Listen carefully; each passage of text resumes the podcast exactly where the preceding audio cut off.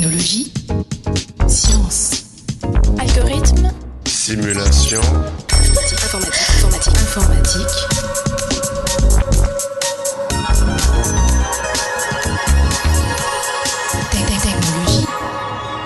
Chers auditeurs, bienvenue dans ce 79e épisode du podcast Interstice. Aujourd'hui, nous allons parler de virologie informatique et plus particulièrement des logiciels de rançon ou ransomware. Ces logiciels malveillants qui prennent en otage des données personnelles ont défrayé la chronique lors de cyberattaques mondiales, notamment avec WannaCry ou Petya plus récemment. Pour en discuter, nous recevons Aurélien Palisse, doctorant au sein de l'équipe TAMIS d'INRIA-Rennes Bretagne-Atlantique. Aurélien Palisse, bonjour. Bonjour. Il y a tout un vocabulaire propre à la virologie informatique avec des termes parfois utilisés à tort. Pour qu'on soit bien d'accord, qu'entend-on exactement par ransomware ? Un ransomware, c'est un type particulier de malware et son objectif en fait c'est de récupérer de l'argent via une rançon. Et donc pour ce faire, il va chiffrer les documents d'un utilisateur, donc que ce soit un ordinateur personnel ou que ce soit un ordinateur d'entreprise. Il essaye de se propager une fois qu'ils infectent un ordinateur sur un réseau. Et son objectif en fait c'est véritablement de prendre en otage vos informations, vos données, et de ensuite vous obliger à payer une rançon pour récupérer ces données. Est-ce qu'il y a différents types de logiciels de rançon ? Il y a deux catégories, on va dire. En fait, on s'intéresse qu'à une seule quasiment, parce que c'est celle qui pose le plus de problèmes. C'est-à-dire qu'il y a ceux qui chiffrent et qui vous demandent une rançon. Et il y a ceux en fait qui se contentent de vous bloquer l'ordinateur. Enfin, ils vous affichent une fenêtre en fait et ils vous bloquent l'ordinateur. Enfin, ils vous bloquent les touches, ils vous bloquent la souris, ils vous bloquent tout. Et ils vous disent là, il faut payer. Et ceux-là, en fait, ils chiffrent pas. Ils modifient pas vos données.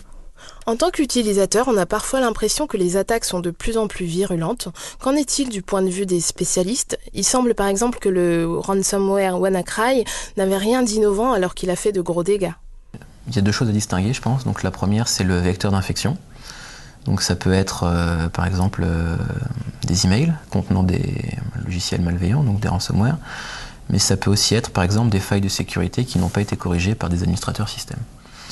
Donc ça, c'est un premier point auquel nous, on ne s'intéresse pas dans mon équipe. Et il y a le second point, donc la charge utile en elle-même, c'est-à-dire en fait le programme malveillant et le comportement du programme malveillant sur le système.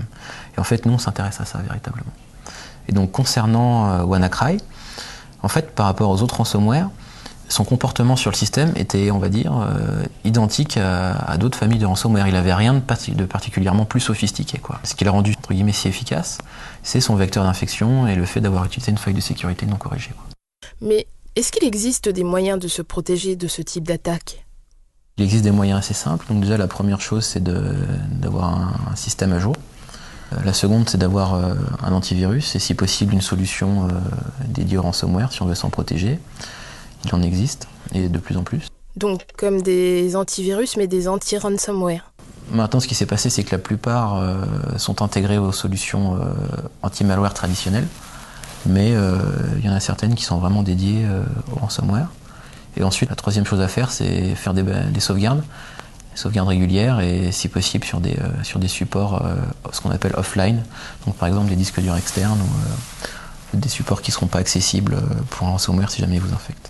Votre thèse porte sur l'analyse des malwares. Qu'entend-on exactement par cela ? Vous étudiez l'ennemi pour le contrer ? Oui, en fait, c'est ça. Donc, tout d'abord, en fait, ce qu'on fait, c'est qu'on récupère des milliers, voire des millions d'échantillons, enfin de logiciels malveillants. Et on les analyse sur une plateforme dédiée, donc, dans ce qu'on appelle le laboratoire de haute sécurité de Rennes. En fait, on a une plateforme dédiée à l'analyse de logiciels malveillants, et donc plus particulièrement de ransomware. Et sur cette plateforme, en fait, on va les exécuter, donc dans un environnement contrôlé.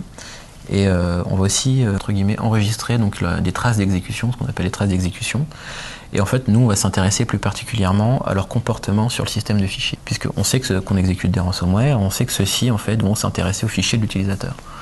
Donc, potentiellement, ils vont de manière très agressive parcourir le système de fichiers, ou ouvrir un très grand nombre de fichiers, etc. Et quels sont les enjeux autour de vos travaux ? Bah alors les enjeux, déjà c'est d'essayer de comprendre comment est-ce qu'ils fonctionnent, d'essayer de voir s'il y a des ransomware qui sont peut-être un peu plus complexes que les autres ou un peu plus sophistiqués, qui ont des comportements différents. Et puis plus simplement, c'est essayer de proposer une solution, donc une espèce d'anti-ransomware ou de contre-mesure qui serait efficace et d'essayer potentiellement de la déployer. Du point de vue informatique, quelles sont les méthodes et ou outils que vous utilisez ?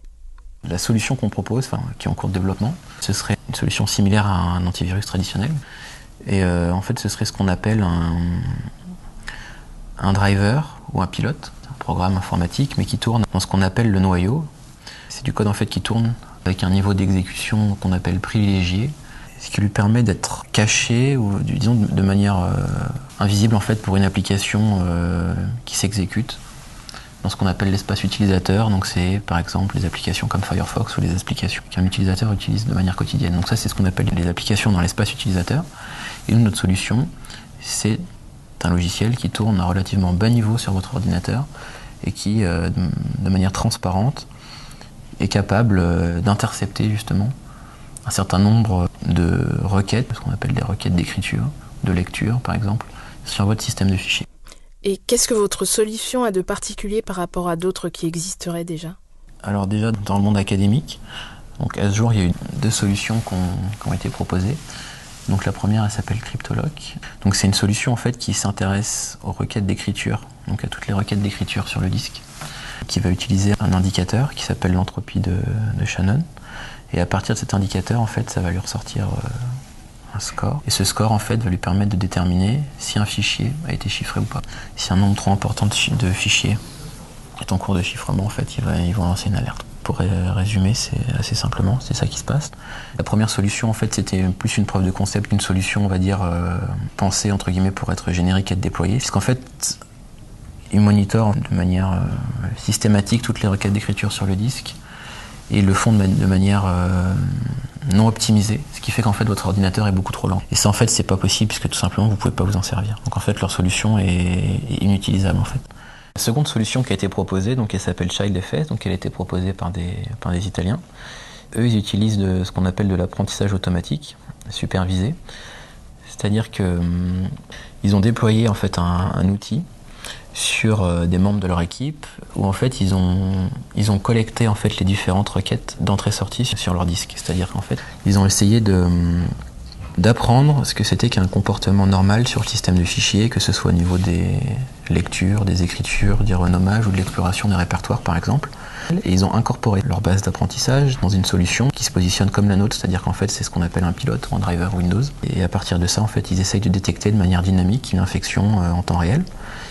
Et ils proposent aussi un mécanisme de restauration des fichiers utilisateurs. Le point négatif en fait qui revient avec ces deux solutions, elles apportent un surcoût trop important pour le système, pour l'utilisateur, ce qui fait qu'en fait l'ordinateur est potentiellement trop ralenti. Sachant que la première solution, de l'aveu même de leurs auteurs, elle rend l'ordinateur inutilisable. Et la seconde, eux justement, ils ont fait un certain nombre de tests avec des applications, ils disent que leur solution est inutilisable. Le problème, c'est qu'on peut douter quelque peu de leurs affirmations, puisque on voit bien dans leurs tests de performance en fait que malgré tout, le coût est quand même trop élevé. Donc ils ont sans doute de l'optimisation à faire là-dessus. Et donc du coup, pour en revenir à notre solution, le principal avantage qu'elle a par rapport aux deux solutions précédentes, c'est qu'en fait dès le début, elle a été pensée pour être performante et pour avoir un impact aussi faible que possible sur le système. C'est-à-dire qu'en fait, on veut qu'un utilisateur soit capable de naviguer ou de faire un certain nombre de tâches, même jouer aux jeux vidéo, sans sentir entre guillemets que notre solution est en train de tourner sur l'ordinateur. Donc ça, c'est le premier point. Ensuite, le second point, en ce qui concerne la détection, donc on utilise trois indicateurs. Donc déjà, on sait que les auteurs de ransomware, ils cherchent des gains financiers. Donc pour ça, ils veulent que les gens payent. Et pour que les gens payent, ils ont besoin justement d'écrire des notes de rançon. Et ils écrivent des notes de rançon de manière assez agressive dans tous les répertoires où vos fichiers ont été chiffrés. On regarde en fait si une application particulière tout simplement écrit de nombreuses fois la même chose, s'il y a des collisions. C'est-à-dire que si par exemple un processus écrit 1000 fois le même fichier, enfin 1000 fois le même contenu, potentiellement ça peut être suspect, surtout si c'est à des endroits différents. C'est un des critères de détection ? C'est ça, c'est un des critères de détection. Donc ensuite, concernant les requêtes d'écriture, on regarde aussi si le contenu d'une écriture correspond à du chiffré ou pas. Donc pour ça, on utilise un indicateur statistique qui s'appelle le key 2 et qui nous permet de déterminer avec un certain niveau de confidence si une requête d'écriture, enfin si une séquence d'octets représente du chiffré ou pas. Concernant le troisième indicateur, on part du principe en fait qu'un ransomware, quand il va chiffrer votre fichier en fait, donc ce qu'on a observé c'est que la plupart ils chiffrent tout le fichier. Et donc ce qu'on a fait c'est qu'on a appris, donc on a pris une grande base, donc entre guillemets une grande base d'apprentissage, enfin un corpus important de documents que l'utilisateur manipule de manière quotidienne. À partir de cette base en fait on a créé un modèle de ce que devraient être les entêtes des fichiers manipulés par l'utilisateur. Donc en fait, de manière dynamique, ce qui va se passer, c'est que quand on va avoir une requête d'écriture sur le disque, on va intercepter cette requête et on va voir en fait si cette requête dévie très fortement de notre modèle en fait. Donc on va obtenir ce qu'on appelle un score et ce score va nous dire voilà, on dévie très fortement de notre modèle. Et si c'est le cas, on lance une alerte. Et donc concernant les performances de notre solution, celle-ci est rapide, tout simplement parce qu'en fait, contrairement aux autres solutions, on monitore uniquement les requêtes d'écriture sur le disque. Et c'est pour ça en fait qu'on a des performances qui restent tout à fait convenables par rapport aux autres solutions. Alors, quelles sont les difficultés que vous rencontrez dans le cadre de vos recherches? Une des principales difficultés, donc déjà, c'est d'obtenir un grand nombre de ransomware. Donc une fois qu'on les obtient, il faut les tester. Donc pour les tester, on a une plateforme qui s'appelle Malware-O-Matic, donc dans le laboratoire de haute sécurité. Et sur cette plateforme, on peut tester de manière automatique et autonome nos ransomware pour voir s'ils sont actifs. Et l'un des problèmes les plus courants, c'est qu'en fait, les ransomware, ils sont actifs potentiellement sur une période de temps assez courte et qui correspond au moment en fait, où le pirate lance leurs attaques. Une fois qu'une attaque est terminée, en fait, potentiellement, leur code n'est plus capable de s'exécuter, enfin, d'exhiber son comportement malveillant, tout simplement parce que, avant de s'exécuter, le ransomware cherche à récupérer des informations sur un serveur distant et celui-ci n'est plus actif, quoi. Donc ça, c'est tout simplement obtenir la matière première de notre travail, donc obtenir des échantillons. Développer notre solution anti-ransomware, ça requiert pas mal de développement et de tests. Donc c'est assez long et assez fastidieux. Notamment, il faut qu'on s'assure que notre solution est relativement générique et qu'on obtient de bons résultats sur notre corpus. La principale difficulté qu'on rencontre aussi, c'est qu'en fait, l'objectif de notre solution, c'est qu'elle soit utilisable. Et une des conditions sine qua non, en fait, c'est qu'il ne faut pas qu'on déclenche trop de fausses alertes, donc trop de faux positifs. C'est-à-dire qu'en fait, il faut que notre solution soit réactive, qu'elle soit efficace, mais il ne faut pas qu'on empêche l'utilisateur d'utiliser ces applications. Donc en fait, c'est tout un réglage à faire là-dessus en fait, pour essayer de viser bien et de viser juste.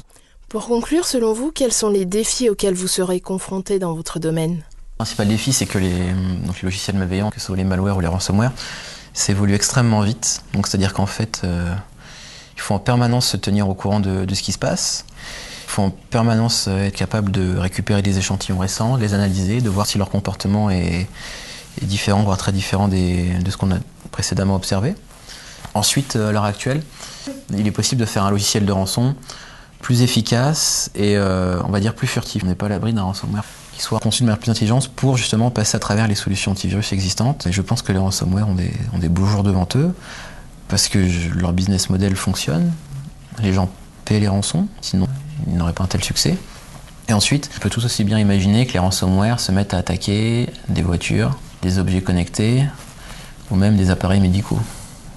Voilà. Aurélien Palisse, merci d'avoir accepté cet entretien. Chers auditeurs, à la prochaine et n'oubliez pas les sciences du numérique avec Interstice.